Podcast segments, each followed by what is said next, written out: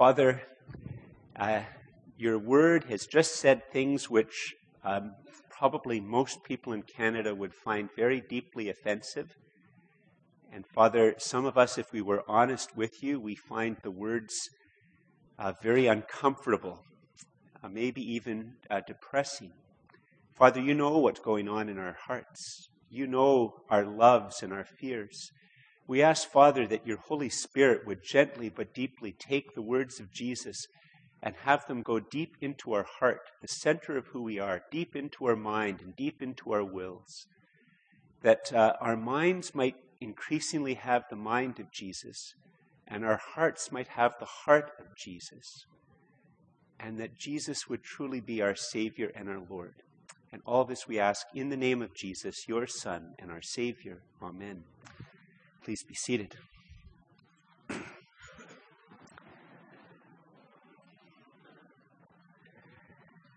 Is Christianity exclusive and intolerant? you just heard the gospel text. Is Christianity exclusive and intolerant? Uh, can we, like a lot of Christians, pass off the exclusivity and intolerance as a product of Christendom or as a product of bad churches or bad Christians? Or is the problem uh, actually go right back to Jesus? Is Jesus exclusive and intolerant? Uh, that's the big question. And um, I think maybe if you weren't paying attention, we're going to look at the text because for some of us it would be it's a bit of a terrifying text. It's a very un-Canadian and very unpalatable to us. So it'd be a great help to me if you got your Bibles and open them up to Luke chapter 13, verse 22, and let's look at the text. Let's, in a sense, be gripped by it, uh, by what it says.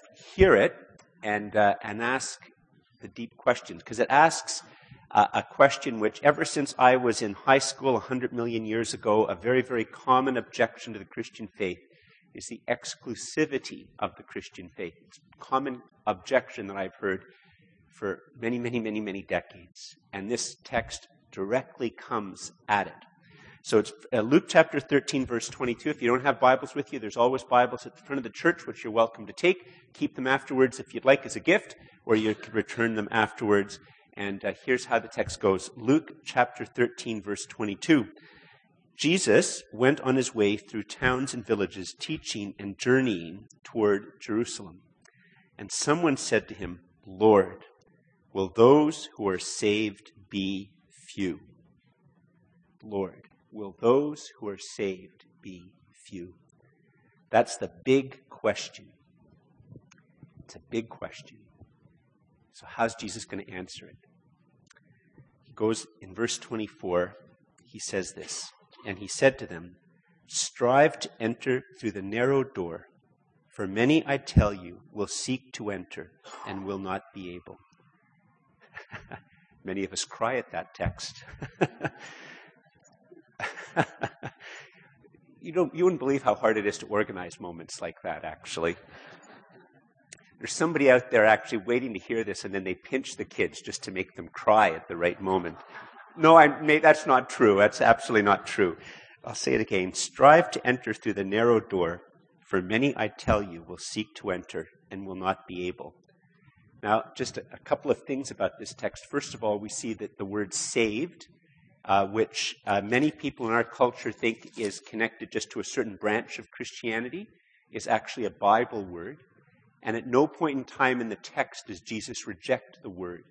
He accepts the word, accepts the question, and answers the question and explains in part the word. But the word saved is a Bible word, not a church party word. But the next two things are actually far more worrisome, especially given what, what that Jesus accepts the word saved. The first is that Jesus says that there is a narrow door and that there's only a narrow door. And if that's not troublesome enough to many of us in Canada, he goes on to say that people will want to enter that narrow door and won't be allowed to. In other words, for many of us hoping that Jesus is going to give a pluralistic and tolerant answer, he actually, not only does he worry us with the narrow door, but he seems to actually make it worse. He touches on all of our deep fears of being excluded by saying that some will want to enter and they won't be able to. Well, does Jesus qualify this? Actually, well, we'll read. He actually, at least just to, to grasp it in the first reading of the text, he actually seems to make it worse. Verse 25. When once the master of the house has risen and shut the door, and you begin to stand outside and to knock at the door, saying, Lord, open to us, then he will answer you, I do not know where you come from. Then you will begin to say, We ate and drank in your presence, and you taught in our streets. But he will say, I tell you, I do not know where you come from. Depart from me, all you workers of evil. In that place, there will be weeping and gnashing of teeth when you see Abraham and Isaac and Jacob and all the prophets in the kingdom of God, but you yourselves cast out. And when and people will come from east and west and from north and south and recline at table in the kingdom of God. And behold, some are last who will be first, and some are first who will be last. This text, in a sense, you know, we, we think that when you die, you go to a better place. That's the typical Canadian view. And we think that Jesus will promote uh, happiness and peaceful thoughts and calmness. But the text makes clear that not only is there a narrow door, but that at some point in time the door which is open will be shut. And who is it who shuts the narrow door but Jesus? Jesus is the master of the house who shuts the door. And his shutting of the door means that there will be weeping and gnashing of teeth. And it's a very shocking text. For many of us, um, it's not the sort of Bible text we'd want one of our friends to bring to us and ask us to do a, a study. It's not something we'd want to have discussed by a professor in class or around um, the coffee break table in the place where you work or at the play group where you brought the kids, where the kids are playing, and somebody says, Let's talk about passages in the Bible. And if they brought out this text, your hearts would sink. You'd say, Why don't we talk about another text? or at least you'd be thinking that. Well, was Jesus, maybe he was just ignorant. You know, this is going to be hard for younger people to believe.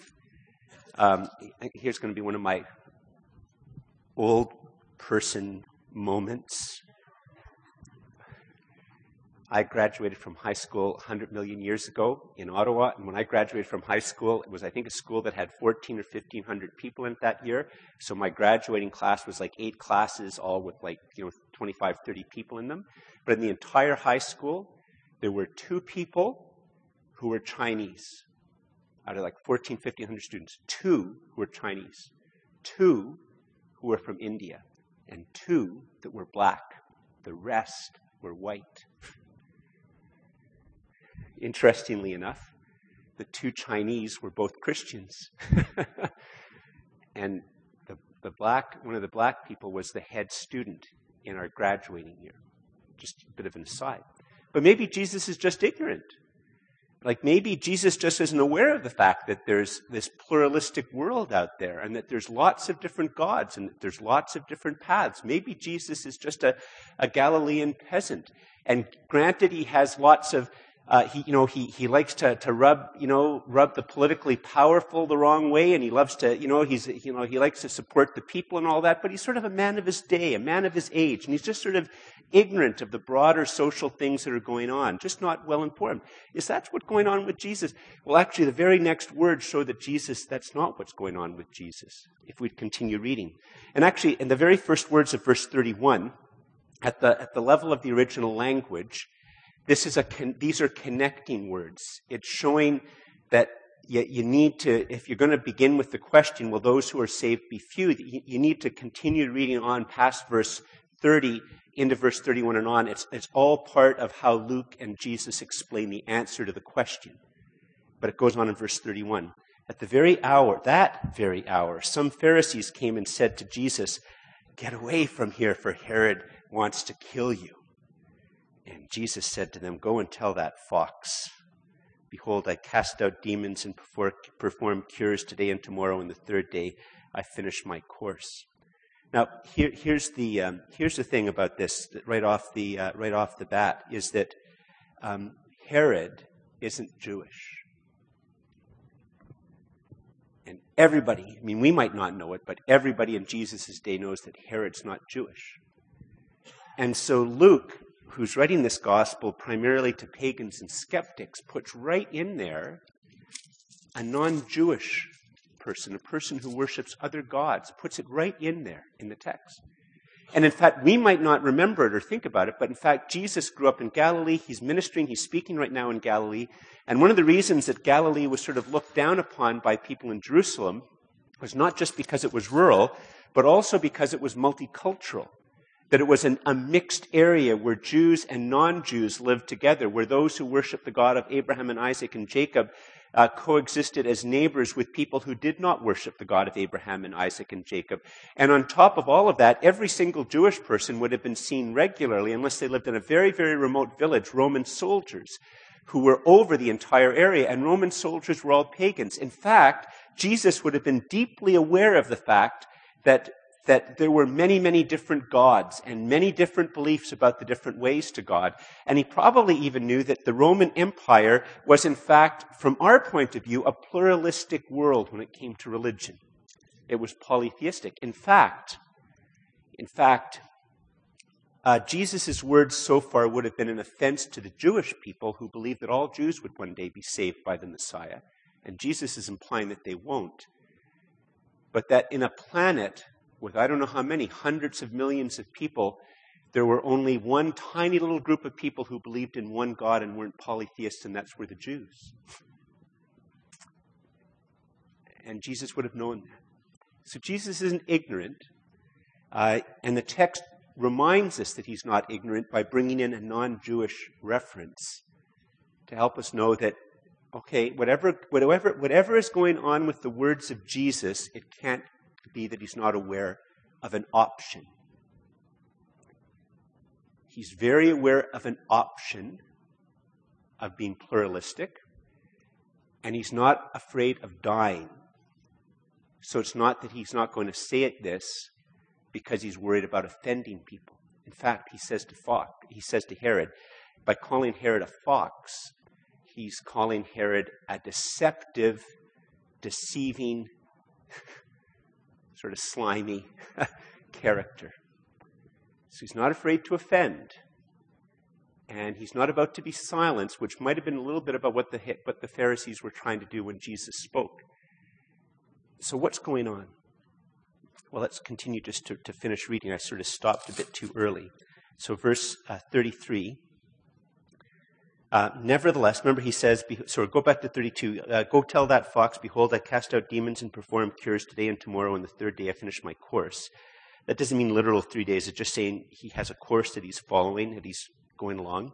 Verse 33, nevertheless, I must go my way today and tomorrow and the day following, for it cannot be that a prophet should perish away from Jerusalem.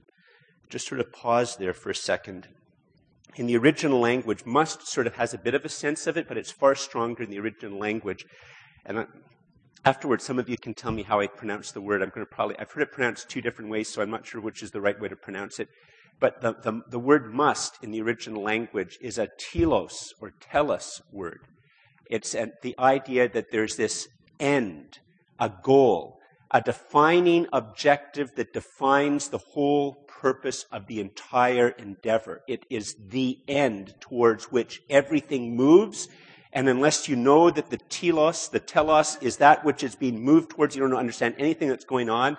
And that's the word that Jesus uses about going to Jerusalem to die. That first of all, he's going to, he offends the Jewish people by saying that the source of danger for me is not the non-Jewish Herod. The danger for me is Jerusalem. That is where I will die. And me going to Jerusalem is my, to die is the defining moment. It's that which explains every single thing about who I am. It is my telos, my telos, my goal, my end, the end for me. And he continues in verse 34 with very, very, all of a sudden, he seems like he's been hard hearted, and all of a sudden, something deeply emotional breaks out from him in verse 34, oh, and which helps us to understand that all the way through, he's not been hard hearted. That's why the whole text together is so very important. But in verse 34, he says, Oh, Jerusalem, Jerusalem, the city that kills the prophets and stones those who are sent to it. How often would I have gathered your children together as a hen gathers her brood under her wings, and you would not? Behold, your house is forsaken, and I tell you, you will not see me until you say, Blessed is he who comes in the name of the Lord. So, what on earth is going on in this text? Is Jesus just one exclusivist butting heads with Jewish exclusivists? Is he sort of almost a bit schizophrenic that on one hand he's hard hearted, on the other hand he's soft hearted? Like, is he sort of unaware or ignorant of what he's saying on one hand, and, and on the other hand, he, like, what's going on? Well, let's go back to the beginning of the text. We're going to read it through quickly. But let's look through the text, mindful of how the text ended. And let's listen to, again to verses 22 to 24. Excuse me. And he went on his way through towns and villages, teaching and journeying towards Jerusalem.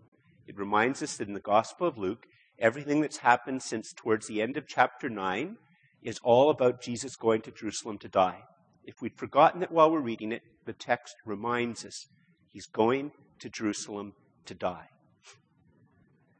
He went on his way through towns and villages, teaching and journeying toward Jerusalem. And someone said to him, Lord, will those who are saved be few? And he said to them, Strive to enter through the narrow door, for many, I tell you, will seek to enter and will not be able. Andrew, if you could put up the first point. How wide is the narrow door? It is as wide as the cross on which Jesus the Messiah, the Son of God, died. How wide is the narrow door?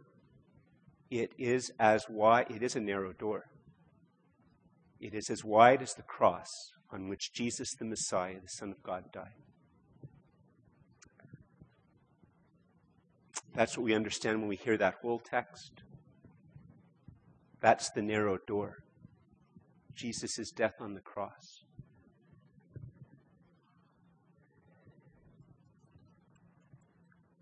This, um, what about all the crying and the rejection? Well, just one, one thing we have to understand here before we get to that is, you know, in our culture, what we want. See, one of the things that Jesus is saying is, is that when we think of the narrow door and tolerance and all of that type of stuff, you know what we think of? We think of theologies, philosophies, ideologies, sociologies, anthropologies, methodologies, techniques, rituals, experience, emotion, and forces. And we think in terms of all of those categories, and Jesus doesn't think in any of those categories. He talks in terms of a category that goes right to the heart. The narrow door is not a theology, ideology, methodology, technology, ritual, force, or emotion. It's a person. It's a person. And people touch our heart. We can manipulate ideologies, theologies, philosophies, sociologies, anthropologies, forces, techniques, methodologies, and rituals. We can manipulate them. We can play with them. And on one level, we can try to manipulate and play with people, but a person touches our heart. And we can accept or reject the presence of a person touching our heart. And that helps to explain the weeping. Look at verse 24 again and read the next few verses. Strive to enter through the narrow door, For many, I tell you, will seek to enter and will not be able. When once the master of the house has risen and shut the door, and you begin to stand outside and to knock at the door, you're knocking on Jesus, saying, Lord, open to us. And then he will answer you, I do not know where you come from. Then you will begin to say, We ate and drank in your presence and taught in, your, in, our streets. But he will say, I tell you, I do not know where you come from. Depart from me, all you workers of evil. In that place there will be weeping and gnashing of teeth when you see Abraham and Isaac and Jacob and all the prophets in the kingdom of God. But you yourselves cast out. And people will come from east and west and from north and south and recline at table in the kingdom of God. And behold, some are last who will be first, some are first who will be last. Excuse me. Here's the thing. I'll put it up and then I'll explain it to you. Next point, Andrew. It's a bit of a long point, and if you, you know, you can always go online as of Monday, and the points are always online if you want to write them down. To be saved is to enter through the narrow door. And it's not just a matter of entering through the narrow door, it's not just having one experience of Jesus. That's the, the, imagery there is of being in a kingdom, of having a banquet, of being with other people, of being there with Jesus uh, in, this, in this place. And so to be saved is, in a sense, both to enter through the narrow door and live life as a citizen in the kingdom where Jesus is always present as the Savior and the Lord, and where growth means he becomes more present. And I know it's ungrammatical to say to me, but I threw it in even though it's not very grammatically correct to emphasize that, you know what it is, is we enter through the narrow door, and the door is as wide as Jesus dying on the cross. And we enter, and being saved means that there's this narrow door, Jesus dying on the cross, we enter through him. And then it's not just that we've had an experience and we can forget about it and move on with our lives into lives of ideologies and technologies and rituals and organizations and institutions and, and, and philosophies and anthropologies, but we actually enter in to begin to live the life as a citizen in a kingdom where Jesus is the Savior and He is the Lord and He's always present. And all of my personal growth into the future, personal growth will now mean Jesus being more present, not absent. More present as Savior, more present as Lord. This week, while I was preparing this sermon, I was in a suburban coffee shop and I overheard a conversation before between four uh, pleasant suburban grandmothers. um, I'm guessing they're in their early 70s. I'm so glad you don't know who they are because if they're in their 60s, I would be so red faced right now by guessing that they were in their 70s.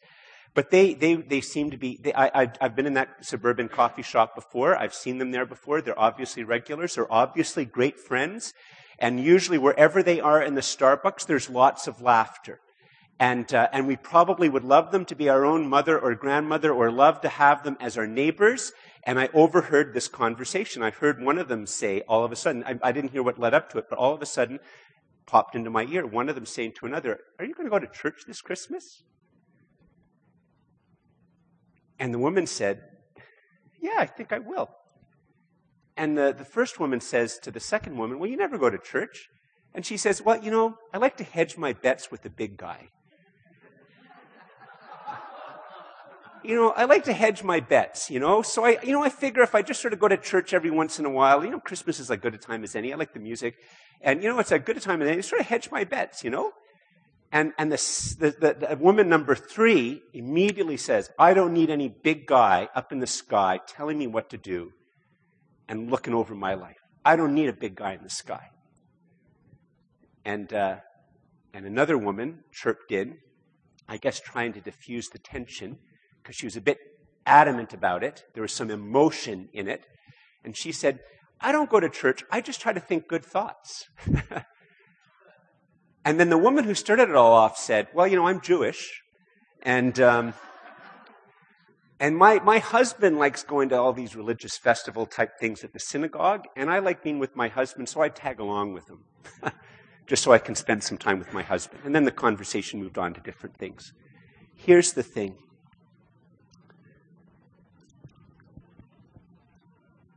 those women might say, I'm not picking on them, they might say, Jesus, I want to get into heaven. And Jesus says, You realize that when you come through this door, you're going to live life as a citizen where I am the Savior and I am the Lord and I'm always present. And the longer you're in there, I will only become more present.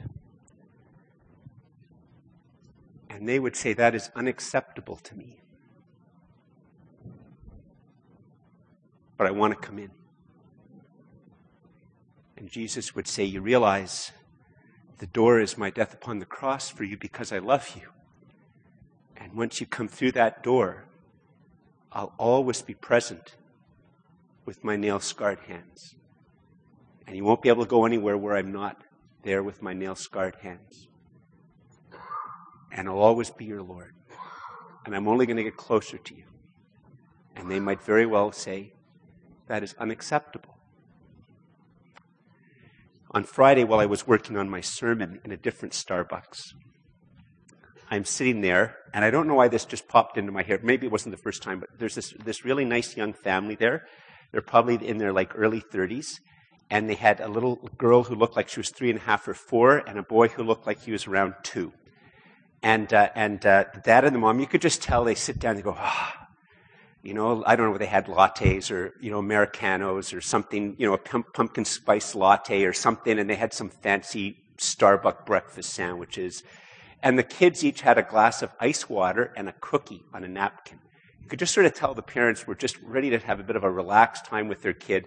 And it seemed within moments of them sitting down, I heard the little boy say, I wanted juice. just a quiet little voice, I wanted juice. And then, like 40 seconds later, I wanted juice. we bought, you have ice water, you have a cookie, I wanted juice.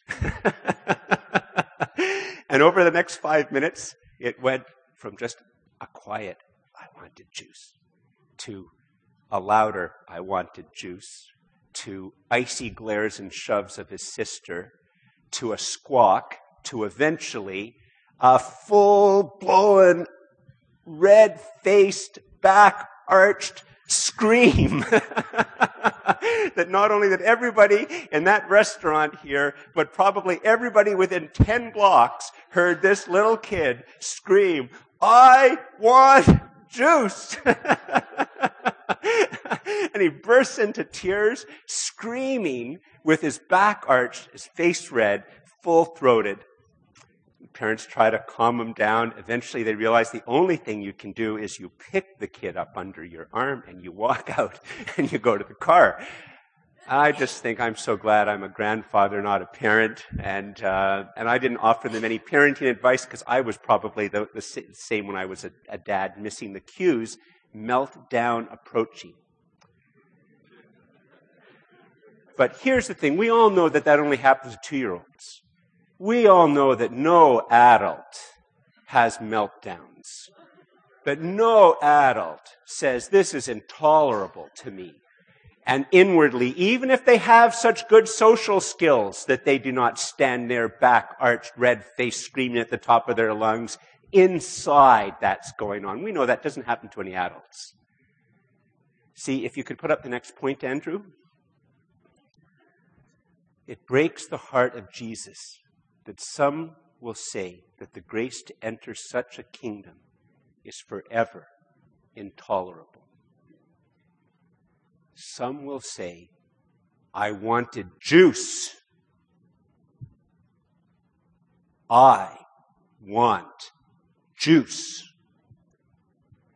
And the weeping and the gnashing of teeth isn't like, you know, those teenage girl movies, you know, where the slightly odd, misfitted girl is who's really the one who's actually smart and, and eventually takes their glasses off and they're pretty and eventually gets the good looking guy or, or even better gets to say no to the good looking guy and take, says yes to the quirky guy and they're just mean and the mean girls make the girl and it's not like that at all. It's not like that. That's not what's going on in this text. It's the two year old wanting juice And if we just, just read verse 31 to 35, you see it's, it's when you hear the heart of Jesus that you understand that that's what's going on. Listen again. At that very hour, some Pharisees came and said to Jesus, Get away from here, for Herod wants to kill you. And Jesus said to them, Go and tell that fox, Behold, I cast out demons. He's healing people, delivering people, and perform cures. He's healing and delivering people today and tomorrow. And the third day, I finish my course. Nevertheless, I must go, my telos. I, I must go my way today and tomorrow and the day following, for it cannot be that a prophet should perish away from Jerusalem. Oh, Jerusalem, Jerusalem, the city that kills the prophets and stones those who are sent to it. How often would I have gathered your children together as a hen gathers her brood under her wings, and you would not. Behold, your house is forsaken, and I tell you, you will not see me until you say, Blessed is he who comes in the name of the Lord. It breaks the heart of Jesus that some will say that the grace to enter such a kingdom is forever intolerable. You see, the image here that we need is not of a hard hearted Jesus casting people away because they're not smart enough, haven't gone to church enough, haven't made enough money, haven't been a good enough parent, not the right race, not the right nationality. It's not a hard hearted Jesus saying that. You know what it's like? And maybe you've seen it like I have sometimes. It's like maybe a wife saying to her husband with tears in her eyes, I don't want you to divorce me. I want to be married to you. I think we can work it out. I want to be married to you. And the woman has tears in her eyes, and the husband looks away stony faced. It is a parent to a child or a child to the parent. The parent saying to the child, I want to be, I want, I just want to love you. I just want to be your mother. I just want to be your father. I, I just, I just want to help you. I, I'd give anything for you. And the kid, stony eyed, looking away, wanting to have nothing to do with it. Or the kids saying to their mom or their dad, I just, I just want to help you. I just want to love you. And the parent being stony eyed on their course. And that's what we see of Jesus. Because, in fact, and Andrew, if you could put this next point up, here's the thing, because some of you might say, Does Jesus know who I am? Does he know how bad a parent I've been? Does he know how, does he know the things I've done? Does he know how much of a failure I've been? Does he know how much I've been rejected? He could never possibly want me. But this text is saying that if Jesus dies on the cross out of love for you and that the narrow door is his death upon the cross, that that in fact is the power of God that comes from salvation, that when we put our faith and trust in Him, that that saves us. That it's not our looks, our abilities, our accomplishments. It's nothing like that. There is, what does the text say? It, it, I cannot be so broken or so sinful or so excluded or so distant or so hated or so other that Jesus will turn me away when I come to him with humble longing. Blessed is he who comes in the name of the Lord with repentance and faith in him. No one is so broken or so hated or such a failure. And I don't have a slide from it, but there is no one here who is so young, so successful, so popular that you don't need Jesus. There's no one here so rich or powerful that you don't need Jesus. That's the heart of Jesus. Jesus knows you. In fact, what we see in this whole thing is if you could put up the final, not the final, the next point, Andrew. See, here's the way this text works at, on us. And this is why we don't understand the text, because we want Jesus to answer an intellectual question, an anthropological, sociological, missiological, ideological, cultural, ritualistic, energetic, technique driven question. The question was asked of Jesus Will those who are saved be few? The text turns everything around, and Jesus asks me, Will you enter through the narrow door and be saved.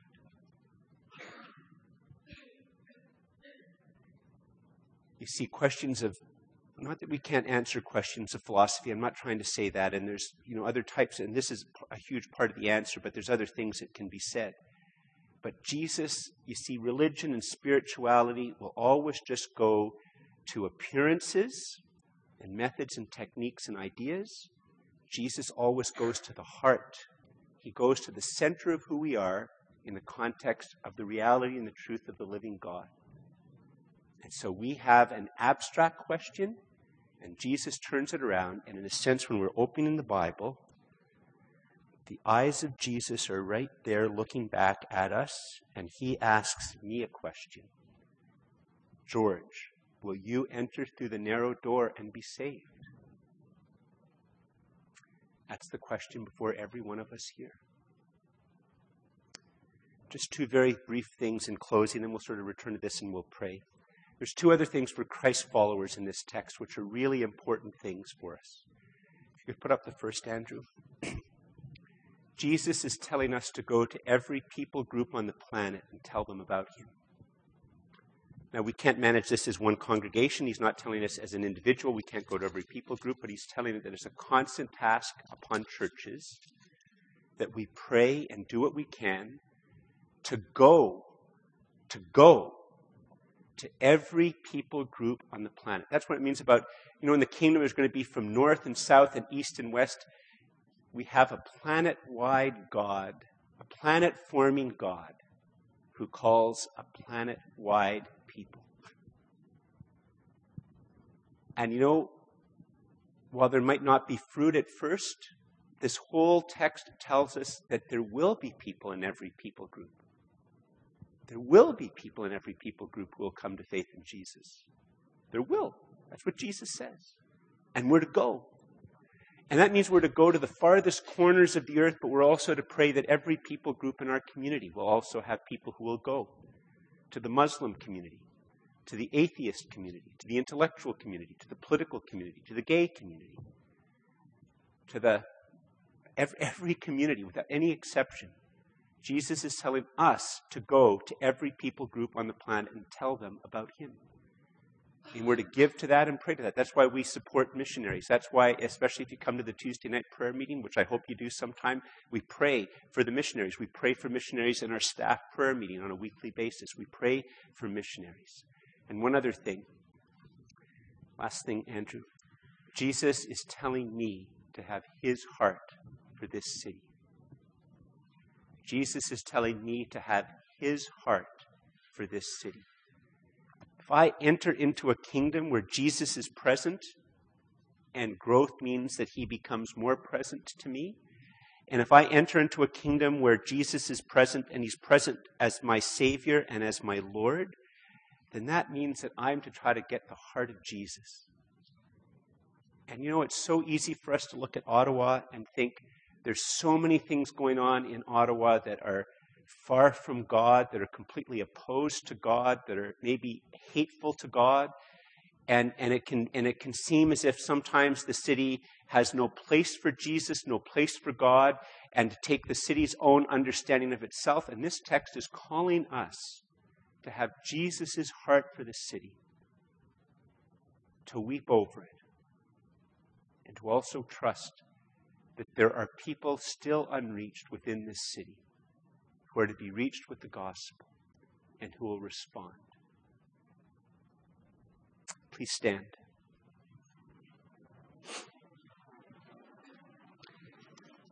Remember that the great question of the text is not, will those who are saved be few? That the great question of the text is, will you enter through the narrow door and be saved? And I just say some of us might have business that we have to make with God right now. That some of us need to say, and I'm not going to give you a prayer to lead you, and I'm just going to say that if the Holy Spirit is pressing upon you, then what you need to just do is just say, in a sense, actually, Andrew, if you could put the fifth point back up. The question is, will those who are saved be few? If you could put that back up, that would be great, very helpful.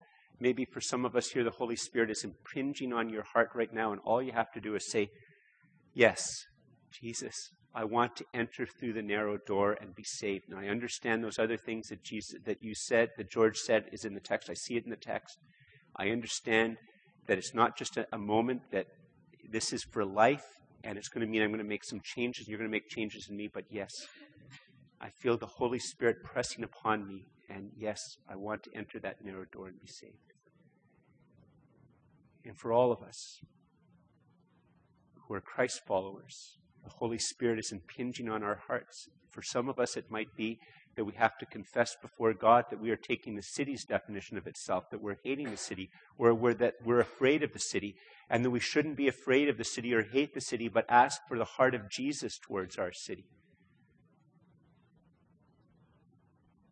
Or maybe He's calling us to go to some people group with prayer to bring Jesus to them.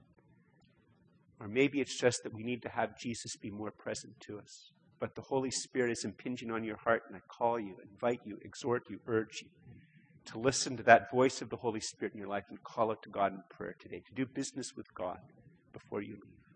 Let's bow our heads in prayer. Uh, Father, we know that uh, you are touching many hearts here this morning. And uh, Father, I don't know the work that you're doing in hearts. I know the work that you're doing in mind. Father, I give you thanks and praise that you know our hearts, that you know the center of who we are, that you know our deepest needs, that you know what you are pressing on us at this point in time. And Father, we invite, we give you permission, we urge, we call out to you, Father, that you would pour out your Holy Spirit upon us at our point of deepest need, that that pressing upon us by your Holy Spirit, that that would bear much fruit that for those of us who have never given or entered that narrow door, that they, we, they would enter that narrow door today and be saved. For all of us, Father, is whether it's the, the, the heart for the city or whatever it is, Father, do that work within us, all to your glory. Father, make us disciples of Jesus. Make us disciples gripped by the gospel, living for your glory. Father, pour out your Holy Spirit upon us and form us and mold us into a prayerful, Bible teaching church with a heart for this city and a heart for the world. And this we ask in the name of Jesus, your Son and our Savior. Amen.